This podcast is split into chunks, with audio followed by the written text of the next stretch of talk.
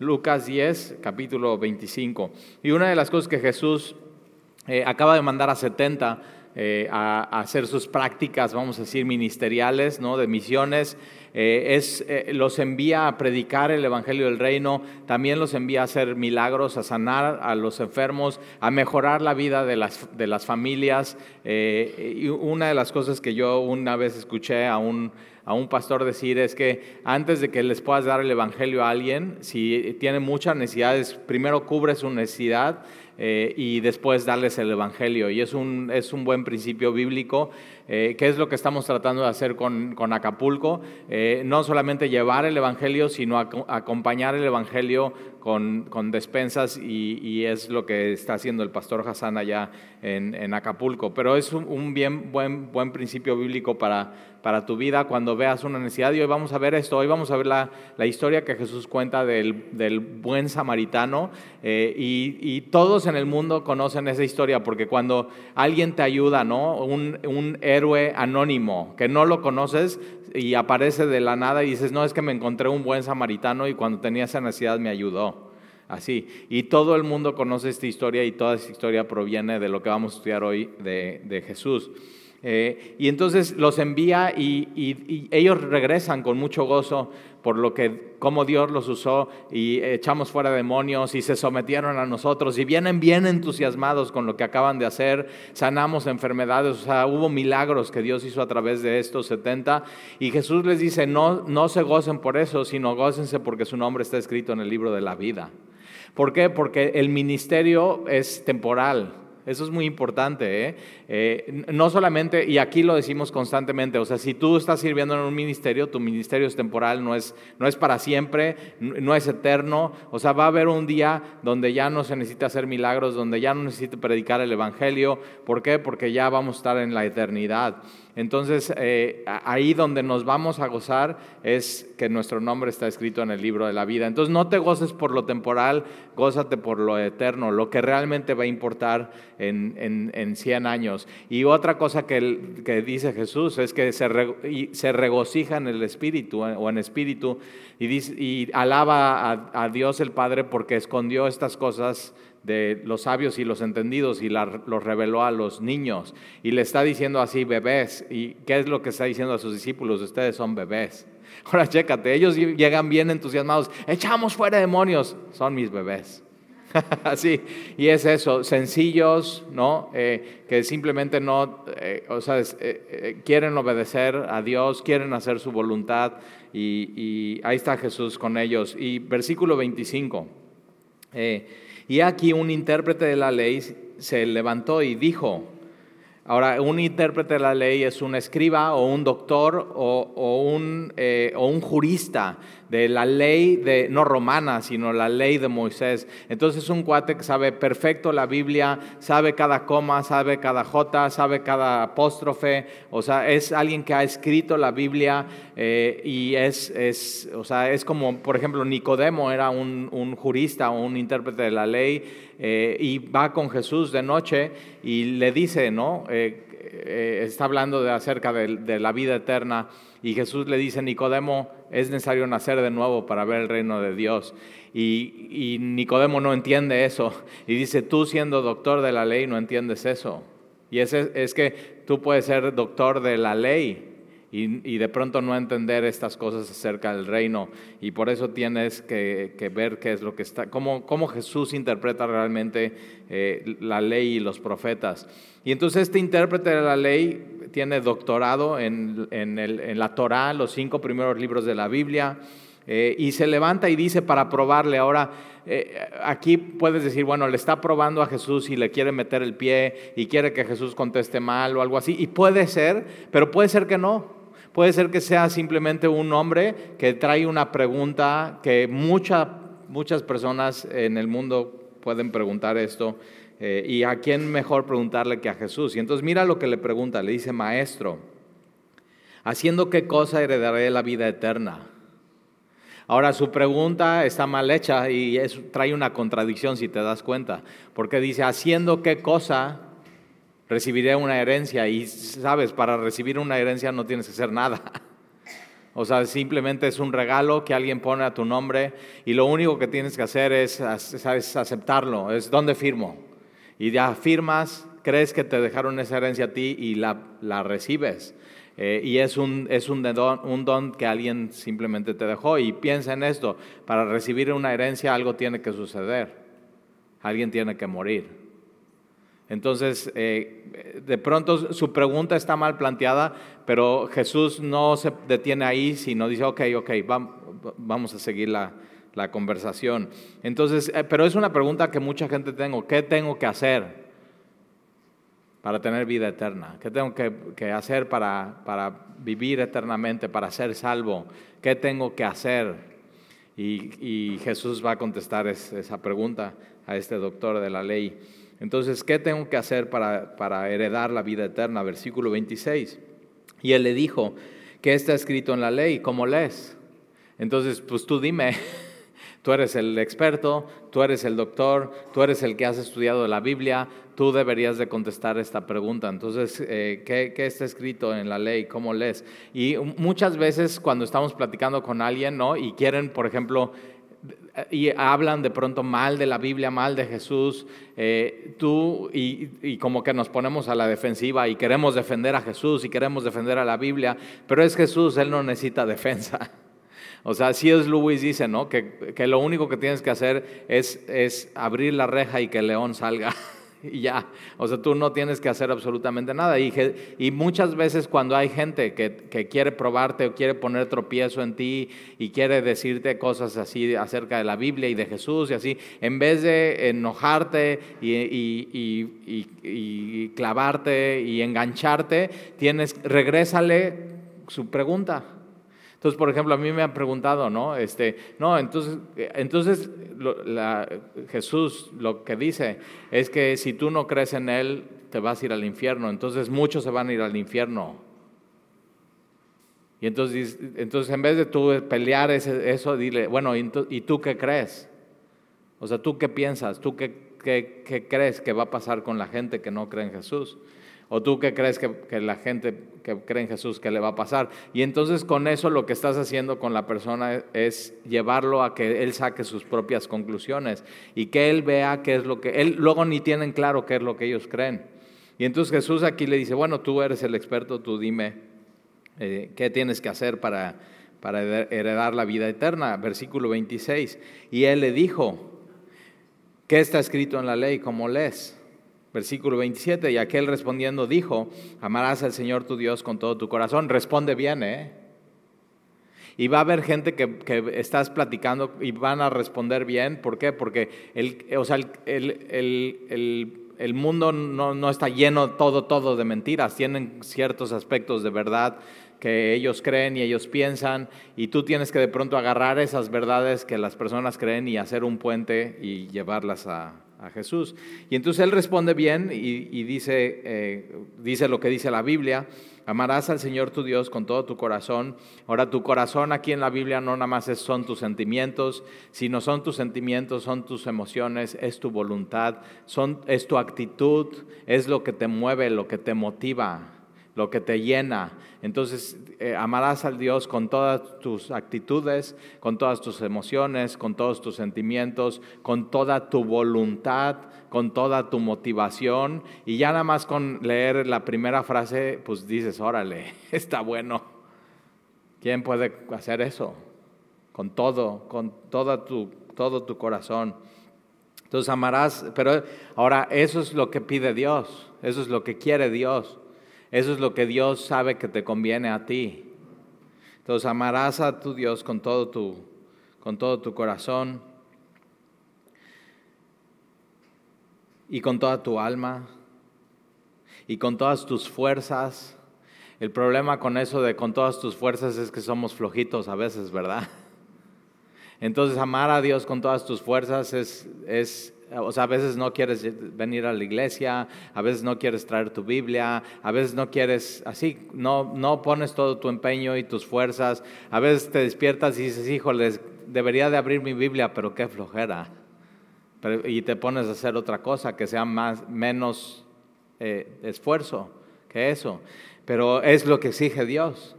Amarás a Dios con todo tu corazón, con todas tus, tu alma, con todas tus fuerzas, con toda tu mente. Hay gente que dice, no, pues yo leo mi Biblia y no entiendo ni papa. Y yo digo, o sea, eh, te falta fuerza de voluntad, te falta poner tu, lógica, tu razonamiento de veras, decir, necesito entender estas cosas. Es como cuando estás en tu trabajo y te dicen, mira, aquí está este manual, el lunes tienes auditoría y tienes que entender y tienes que, que, sacarlo adelante. ¿Qué haces? Y si no, mira, cuello. Entonces pones tu fuerza, pones toda tu voluntad, pones tu corazón, pones todo tu lo, así dices, y eh, no entiendo qué es esta palabra y vas y la buscas en el diccionario y ves un video de YouTube y pones todo tu empeño para entender eso. Y de pronto eso es lo que como que nos falta, eh, eh, como que quieres que así sea, ah, ya entendí, ¡tin! ay, facilito. Y sí, o sea, de pronto te das cuenta, es más fácil de lo que, de lo que creías, pero Dios exige que puedas poner todo tu razonamiento en quién es Él. Entonces tiene que ver con todo tu ser, tu corazón, tu mente, tu alma, tus fuerzas. Y ahí está lo primero que, y él contesta muy bien, contesta con un versículo, pues ¿qué esperabas? Es doctor de la Biblia, Deuteronomio 6.5. Entonces, eh, y, dice, y, otra, junta dos versículos. Entonces junta Deuteronomio 6.5 y junta Levítico 19.18 y amarás a tu prójimo como a ti mismo. Fíjate cómo son dos cosas no son tres, porque hay gente que dice, amarás a, Dios, amarás a tu prójimo y te tienes que amar a ti mismo. Y tú, eh, eso es un humanismo y psicología barata, porque te dicen eso. Es que mi hija, tu problema es que primero antes de amar a otro chico, te tienes que amar a ti mismo. Y yo digo, no inventes. Tu problema es que te amas demasiado a ti mismo.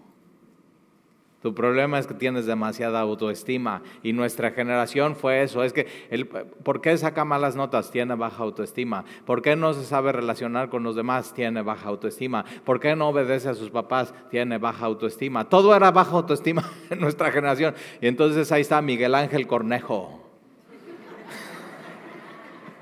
Si no lo conoces, no has vivido. Y, ese, y, es, y es y es eso, es necesitan los jóvenes autoestima. ¿Y qué pasó? Les inflamos la, autoestima y salió peor la generación. ¿Por qué? Porque ¿quién no se ama a sí mismo? ¿Quién, o sea, ¿quién ayer durmió con, en su almohada rocas incómodo? No, o sea, tienes tu almohada, tiene que estar así a tu medida, de cómo te gusta, del lado que te gusta.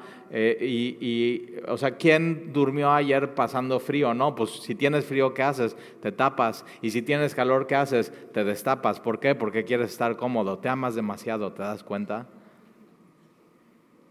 Si tienes hambre, ¿qué haces? Vas y comes al refrigerador. Y si tienes sed, ¿qué haces? Vas y tomas agua. Y si te estás durmiendo, sales aquí afuera y te echas tu café. ¿Por qué te amas demasiado a ti? Y ese es el problema. Ahora, fíjate ¿eh? cómo Dios usa algo que no está bien, que te ames demasiado y que seas ensimismado y que solamente estés pensando en ti, pero usa algo de nuestra naturaleza y dice, ok, así como tú te amas, así ama a los demás. Si buscas tu comodidad, busca la comunidad de los demás. Si buscas tu bienestar, busca el bienestar de los demás. Si buscas estar sano, busca el que los demás también estén sano. Si quieres estar contento, busca que los demás estén contentos. Así. Entonces, pero son dos mandamientos, no tres, ¿eh? hay que tener cuidado con eso. Entonces, eh, y contesta, contesta muy bien, o sea, a este doctor de la ley le ponemos 10 más 1 y estrella. O sea, exentó el examen, le fue muy bien eh, y responde bien. Entonces, eh, versículo 28, y, y, le dijo, bien ha respondido. El problema es que nada más la teoría no sirve muy bien. Entonces ve lo que dice Jesús. O sea, bien, ya, 10 más 1 y estrella. Y todos podemos, realmente somos semillosos. ¿Cuáles son los, le preguntan a Jesús, ¿cuáles son los dos más grandes mandamientos? Y Jesús dice, amarás a tu Dios con todo tu ser, tu alma, tus fuerzas, y amarás a tu prójimo con 10 más uno, ya ganaron, ya muy bien, son de semilla. ¿Y eso qué? Doctores de la ley. Y entonces Jesús va más allá y le, y le dice, bien ha respondido, haz esto. Entonces nosotros ya con lo primero, ama a tu Dios con todo tu corazón, ya ahí nos atoramos, o sea, como que no, no llegamos ni a tu prójimo, o sea, ahí nada más nos atoramos en eso. Eh, y entonces Jesús le dice, haz esto y vivirás. Entonces haz esto y tendrás vida eterna. Y ahora eh, eh, el doctor de la ley contesta con dos versículos, Jesús contesta con un versículo, Levítico 18, 5. Entonces ahí, está, un versículo, un versículo y Jesús dice, ok, te voy a dar un versículo más. Haz esto y vivirás. O sea, cumple la ley, cumple lo que dice Dios y entonces puedes tener vida eterna. ¿Quieres, o sea, tu pregunta es, ¿qué hacer? Haz eso y tienes vida eterna. El problema es que ahí todos nos atoramos. Eh, y vas a ver lo que va a hacer este doctor de la ley. Versículo 29, pero él queriendo justificarse a sí mismo, ¿por qué se quiere justificar a sí mismo? Porque no puede. Entonces, y es eso, tú puedes tener pretextos para no amar a los demás. No, pues es que yo sí lo amaría, pero no sabes cómo me habló el otro día, entonces no. El problema es que no hay ningún versículo que te diga, ok, ámalo y solamente si te habla bonito.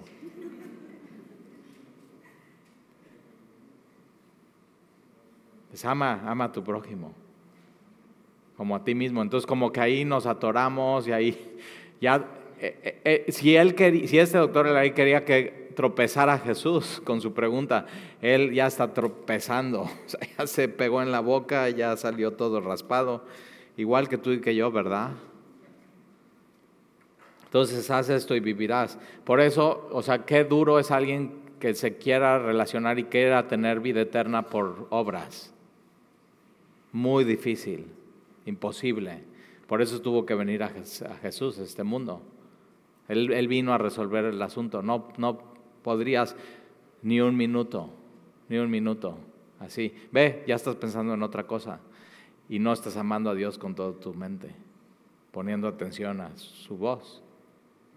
Y Él sabe, ¿eh? O sea, Él sabe que no podemos, pero de todas maneras dice, haz, eso, hazlo. O sea, ámame. ¿Por qué? Porque te conviene. Que tu corazón sea para mí porque te conviene. Que tu mente sea para mí porque te conviene. Que tu alma sea mía porque te conviene. Entonces, y le dice, haz esto y vivirás. Y entonces él, queriendo justificarse a sí mismo, dijo a Jesús, ¿y quién es mi prójimo? Entonces, no contesta, haz esto y vivirás. Y está, oh, oh. Y echa una bomba de humo por allá, así, ¿quién es mi prójimo? ¿Quién es mi vecino? ¿A quién? Su pregunta es, ¿a quién tengo que amar? ¿A quién tengo que amar?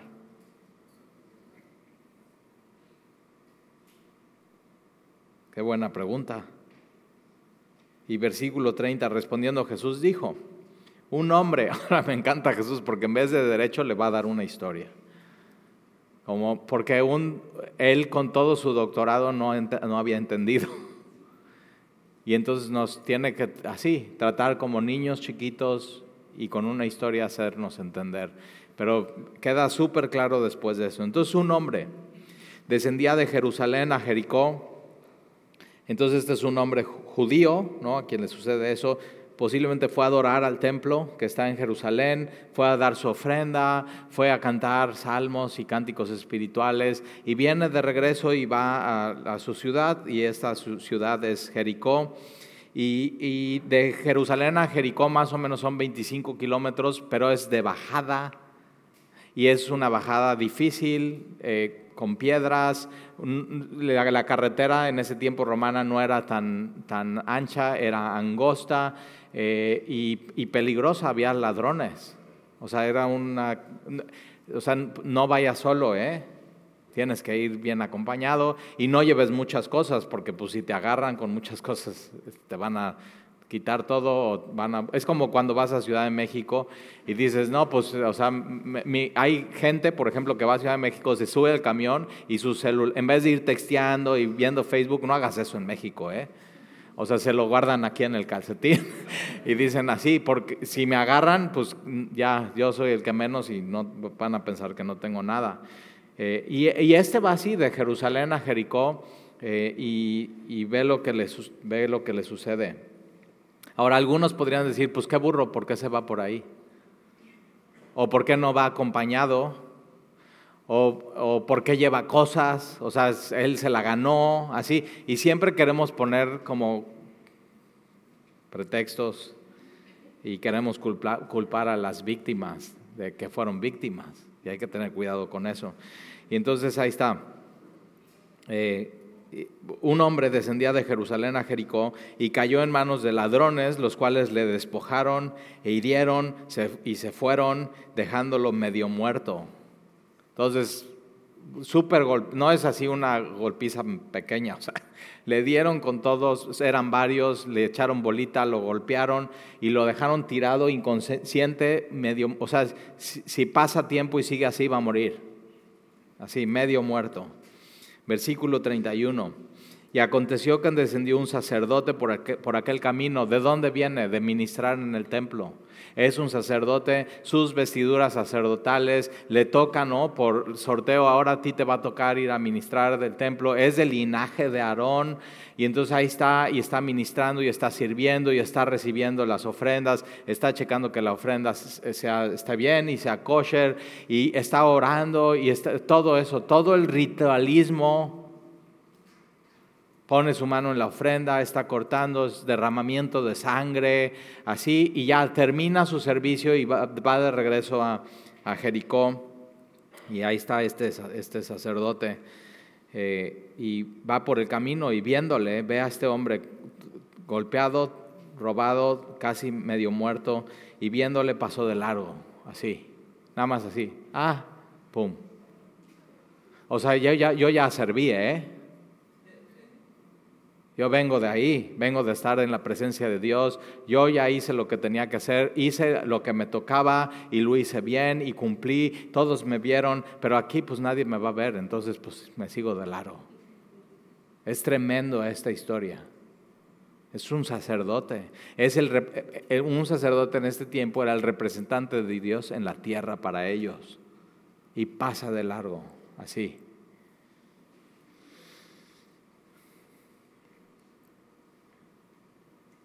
Y, versículo 32, así mismo un levita. Entonces no solamente eran del pueblo de Dios, de su mismo pueblo, sino, o sea, eran líderes espirituales, tenían un peso, tenían una influencia, y pasa un levita, los levitas servían en el templo en las diferentes cosas, y entonces pasa eh, y llegando cerca de aquel lugar, viéndole, también pasó de largo. O sea, él, él va de Jericó y posiblemente va a Jerusalén. Y entonces está, ah, no, pues, ay, ay, pues sí, ay, qué feo, pero no, pues ya, y se me hace tarde para ministrar. No tengo tiempo para eso. Ya me están esperando ahí, no puedo llegar tarde. Es el ministerio. Y entonces pasa este levita y, pasó de largo. Versículo 33 pero un samaritano. Ahora, segura, cuando Jesús dice esa palabra, samaritano, todos están, no inventes. ¿Qué? ¿Samaritano? O sea, los samaritanos y los judíos eran enemigos. No se hablaban, no así. Es más, había los rabinos en la época de Jesús decían acerca de los gentiles, ¿eh? Si tú ves a una mujer gentil que está dando a luz, no le ayudes, porque si le ayudas y nace, un gentil más en el mundo. Y para ellos los samaritanos eran peor que los gentiles, eran como animales. Adoraba, o sea, había una gran diferencia racial, pero también de creencias. No, pues, y acuérdate que ese encuentro con Jesús, con eh, la mujer samaritana, y después es, eso, es que a mí me han dicho mis abuelos y mis papás que tenemos que adorar en este monte y no en Jerusalén. Y Jesús dice, va a haber un momento que ni en Jerusalén ni en este monte se va a adorar, sino se adorará en espíritu y en verdad. Pero ese, así había una gran diferencia entre los samaritanos y los, y los judíos. Y entonces un samaritano que iba de camino vino cerca de él y viéndole. Ahora los tres lo vieron, ¿eh? Los tres vieron la, la, necesidad de este hombre, los tres vieron el dolor de este hombre, los tres vieron la agonía de este hombre, los tres vieron que estaba a punto de morir. si nadie hacía nada. Los tres vieron exactamente lo mismo. Y viéndole, fue movido a misericordia. Esta palabra en el original es una sola palabra y es ser conmovido desde las entrañas a compasión. El, sacerdote no le sucede esto, al levita no le sucede esto y este samaritano que no es doctor en la ley, que no sabe toda la Biblia, es movido desde sus entrañas y es la misma palabra que, Jesús cuando ve la multitud. Dice, y cuando vio la multitud tuvo compasión de ellos. Misma palabra, lo movió a misericordia. Y moverte a misericordia no es ver la necesidad, ver el problema, ver la agonía, ver el dolor y decir, ay, pobrecito, y pasar de largo. Sino es hacer algo. Tienes que hacer algo. Y ese es el punto que está haciendo aquí Jesús. Y entonces él, movido a misericordia y acercándose, ve, acercándose. Y entonces el samaritano y el judío no se podían acercar y el samaritano cierra la brecha y se acerca al judío. Ahora el judío está, el judío no ni se da cuenta, está inconsciente y se acerca al samaritano y vendó, vendó sus heridas echándoles aceite y vino. En este tiempo lo que hacían es en vez de traer un kit de primeros auxilios con alcohol y agua y así, no, o sea, un poquito de vino para que echar en la herida y e, eso te desinfecta. Y un, poco, nunca te has quemado y te han echado aceite y sientes rico, disminuye el dolor. Y entonces le echa aceite, lo unge con aceite sus heridas para disminuir el dolor. Y eso es lo que hace este samaritano, actúa cuando ve, eso es movido a misericordia. Y entonces venda sus heridas echándole aceite y vino y lo pone en su cabalgadura. Eh, ahora, para ponerlo en su cabalgadura quiere decir, ok, lo voy a poner aquí y, y yo voy a ir caminando y él va a ir aquí. Entonces dejo mi comodidad para que él pueda vivir. O sea, que esta era una cuestión así. Entonces, y lo pone en su cabalgadura, lo llevó al mesón y cuidó de él. Y otro, fíjate cómo dice, otro día. Entonces quiere decir que no, no fue momentáneo, fue, él tuvo que cancelar cosas que tenía que hacer en su vida. Entonces tiempo es esfuerzo, es recursos. Pero yo he visto algo que a veces con muy poco puedes hacer mucho por alguien más un poco de tu tiempo, un poco dejar tu comodidad, un poco de tus recursos, puedes hacer una diferencia enorme en alguien más. Y entonces, eh, otro día al partir sacó dos denarios, con dos denarios pagabas de dos a tres semanas en el mesón.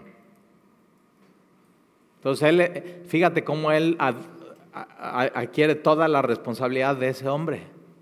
Toda. No es de que, ay, bueno, yo nada más puedo hacer esto por él.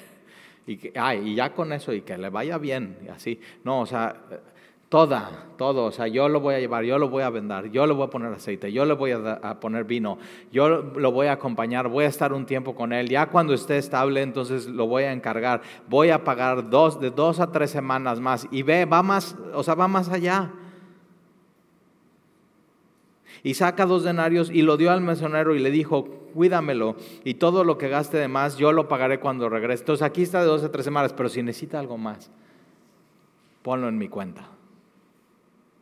Yo te lo pago. Y entonces, fíjate cómo este doctor, primero, ¿qué tengo que hacer para tener vida eterna? ¿Qué dice la Biblia? Esto dice la Biblia. Y Jesús dice, ok, te voy a contar esta historia. Y le va a echar una pregunta más al doctor de la ley. Y esta pregunta es versículo 36. ¿Quién pues de estos tres te parece que fue el prójimo, el vecino, del que cayó en manos de los ladrones? ¿Quién fue el prójimo?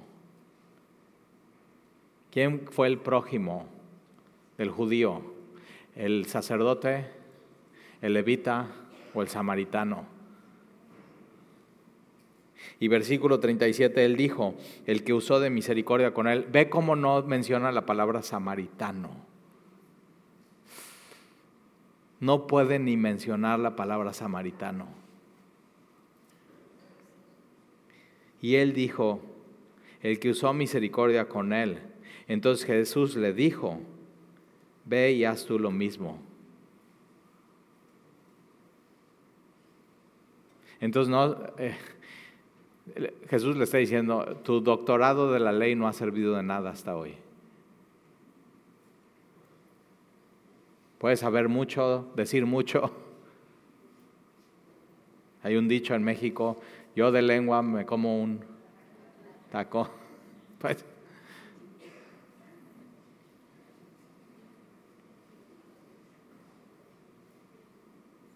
¿Quién es tu prójimo? No es tu vecino, no es los con los que te llevas bien, no son los que piensan igual que tú. Es aquel que ves que tiene una necesidad aunque sea tu enemigo.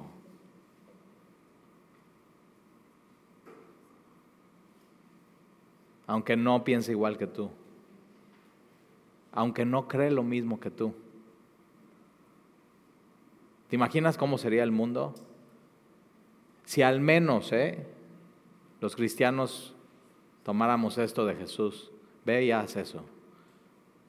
O sea, este hombre samaritano no pone un, un hospital del camino de Jericó a Jerusalén, no, simplemente ve la necesidad y la suple y sigue su vida y sigue su camino.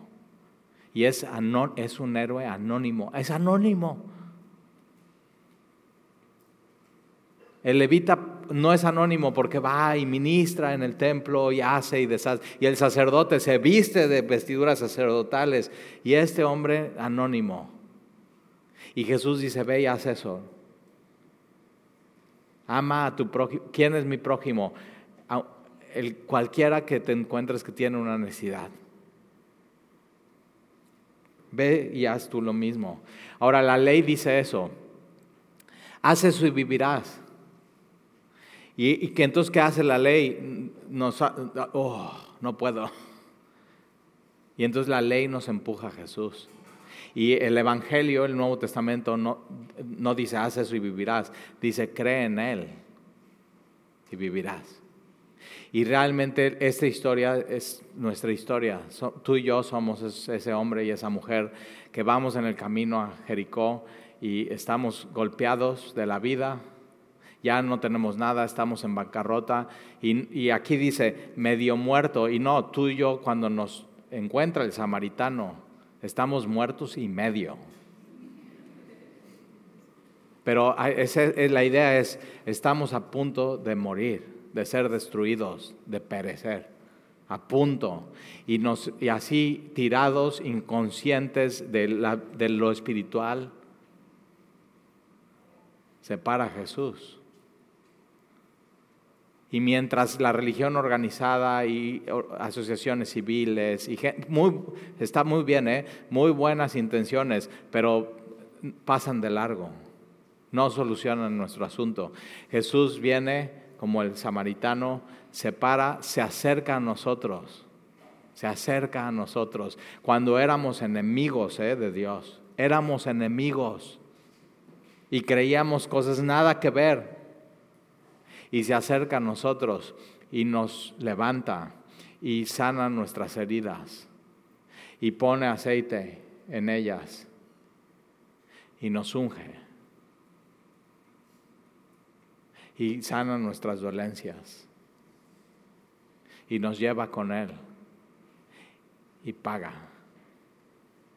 Eso es la cruz. Y tiene cuidado de nosotros. Y no solamente paga lo que vamos a necesitar de inmediato, sino el futuro. Todo, o sea, todo en, todo en su cuenta. Todo en su cuenta. Y ese es Jesús.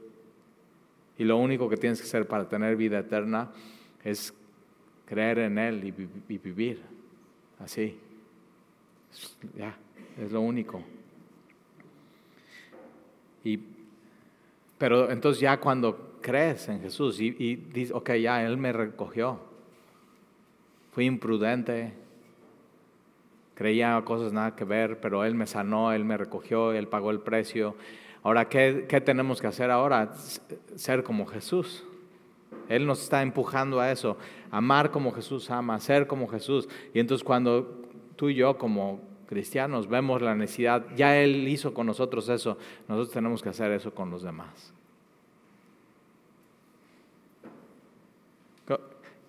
El mundo sería completamente diferente si nada más todos los cristianos de todas las iglesias hicieran eso. Pero, y dices, ah, pues entonces ya como nadie lo hace, yo tampoco. No, nosotros sí podemos hacer la diferencia. ¿Te imaginas? Tú sí puedes hacer la diferencia en una persona, en una familia, en un joven. Entonces, cuando tú veas la necesidad, y sí, puedes poner un hospital, sí, puedes poner una clínica, sí, pero, o sea, puede ser que Dios te llame a eso, pero no tienes que hacer eso. Cuando veas la necesidad, súplela y hazlo bien y hasta el final. Te va a costar, vas a perder tu comodidad, pero estás haciendo lo que Jesús te está pidiendo.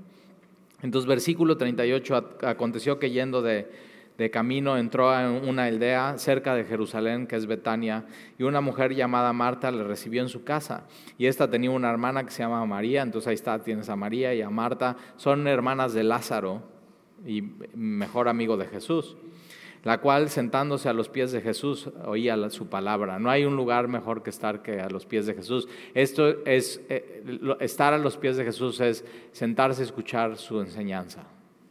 Es lo que estamos haciendo hoy. Hemos decidido venir a amar a Dios con nuestro corazón, con nuestras fuerzas, con nuestro intelecto, con nuestro razonamiento. Estamos entre, leemos entre verso y verso y estamos tratando de razonar, estamos tratando de aplicar a, nuestro corazón, a nuestra mente, a nuestra alma.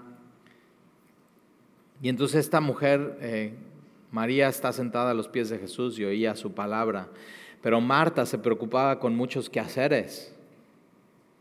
Y acercándose dijo, Señor, entonces, ¿qué está haciendo Jesús? Está enseñando y está predicando. Y de pronto así, y se oye, ¿no? Así en la cocina, los trastes y todo está haciendo. Ella está así y hace y hace, y, está bien, ¿eh? O sea, tiene su lugar servir al Señor, hacer ese tipo de cosas. Pero de pronto ella entra y dice, Señor, ¿no te da cuidado que mi hermana me deje servir sola? O sea, no, Señor, no está, yo estoy bien preocupada y tú no te preocupas porque estoy aquí sola bien preocupada. Entonces, chécate, ¿eh? aparte de que es eh, eh, muy preocupona, es muy quejumbrosa. Cuidado con ser, ahí está, dice, sí, Tali, yo tengo el espíritu de Marta.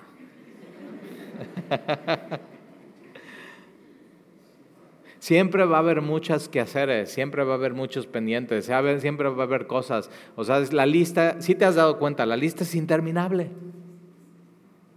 O sea, mi esposa y yo tenemos un WhatsApp que, o sea, casi, casi es pendientes. Entonces me dice, hay que hacer esto, hay que pagar esto, hay que, así, así, así. Y digo, a ver, voy a tratar de terminarlo. digo, ya terminé todo. Y de pronto, ¡tin! No se acaba. Y entonces Marta se preocupaba por muchos quehaceres. Hay cuentas que pagar, hay pendientes que hacer, hay cosas que atender, hay cosas que limpiar, hay cosas que darle mantenimiento. Y acercándose dijo, Señor, ¿no te da cuidado que mi hermana me, deje servir sola? no, es, no es que eh, María fuera una floja y no, o sea, ya había hecho lo que tenía que hacer y se, se sentó a descansar a los pies de Jesús. Dile pues que me ayude. No inventes, no le digas a Jesús qué le tiene que decir a las demás personas. ay, ay, ay. Y respondiendo Jesús le dijo, Marta, Marta. Cuando Jesús dice tu nombre dos veces, lo dice con así mucho cariño y mucho amor, pero te está disciplinando. o sea, sí, es Marta, Marta. Y entonces ahí estás con todos tus quehaceres, todos tus pendientes, todas tus cosas. No tengo tiempo, no, así, no te puedes sentar a los pies de Jesús ni un momento, no. Y así, qué bueno, y te ves bien ocupada. Pero Jesús te voltea a ver y te dice así tu nombre, talí, talí.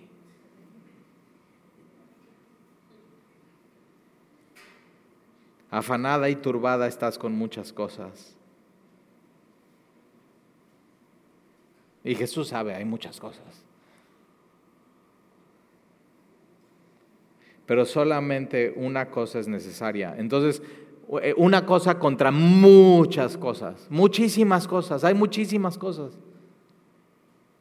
Pero hay una cosa contra muchas cosas, que solamente una cosa es necesaria. Y, y María ha escogido la buena. De todas las cosas hay una cosa, que es la buena parte. Es como cuando, cuando vas a comer tacos y dices, no, yo quiero la pura maciza. Eso, la buena parte. En tu vida hay muchas cosas, muchas. Pero Jesús dice, si le quieres pedir un consejo a Jesús, Jesús, tengo muchas cosas, ¿qué hago? Una cosa. Y ahí tienes que poner qué?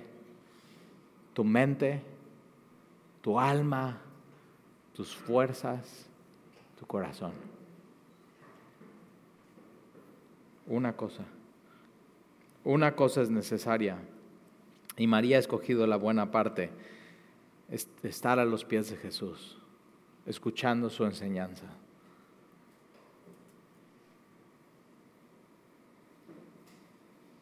La cual no le será quitada. O sea, o sea, hay muchísimas cosas, pero lo que tienes que proteger en tu vida es eso. Es tu tiempo con Jesús. Protege eso. Todo puede esperar, pero tu tiempo con Jesús no. Estar a sus pies. Y de pronto todo se empieza a acomodar. Después de que pases tiempo con Él, estás escuchando su palabra y pones todo tu empeño, tus fuerzas, tu corazón, tu voluntad. Entonces tu vida cambia, tu día cambia, tu agenda cambia. Y tienes así su bendición, así, ahí está. Entonces, acuérdate, todos los días hay una lucha. ¿Qué, hago? ¿Qué hago hoy? ¿Qué hago hoy? ¿Cuáles son mis prioridades? Y escucha a Jesús diciéndote eso. Escoge la buena parte. Eso protégelo con todo tu ser.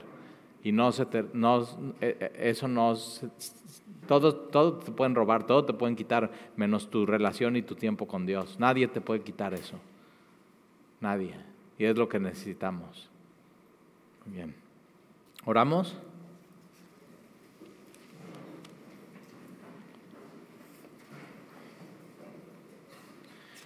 Y Señor, te damos gracias por tu palabra, gracias porque tú nos instruyes y podemos sentarnos a tus pies y podemos escuchar de ti qué es lo que nos pides. Y queremos obedecerte, Señor, pero queremos agradecerte porque tú nos así en el camino estábamos tirados a punto de morir espiritualmente, muertos en nuestros delitos y pecados, enemigos tuyos, y tú te acercaste y nos salvaste. Ni siquiera nos preguntaste y pagaste no solamente lo que necesitábamos de manera inmediata, sino todo lo que necesitábamos en el futuro y te encargaste de nosotros y te amamos por eso, Señor. ¿Y cómo no entonces nosotros vivir de la misma manera? Y entonces hoy ah, sentado a tus pies, Jesús, aquí estamos descansando. En, en ti, en tu gracia, en tu herencia, tú nos has heredado la vida eterna. No la hemos ganado, no podríamos no cumpliríamos ni lo primero. Entonces primero es, cree en mí, vivirás. Y después, haz esto. Y vive así. Entonces ayúdanos, Señor, a poder amar a los demás como nos amamos a nosotros mismos, como nos cuidamos a nosotros mismos. Y te lo pedimos, Señor. Porque ahí encontramos la plenitud Jesús nos los enseñó y vivió así, no buscando lo suyo propio, sino el bien de nosotros, la humanidad.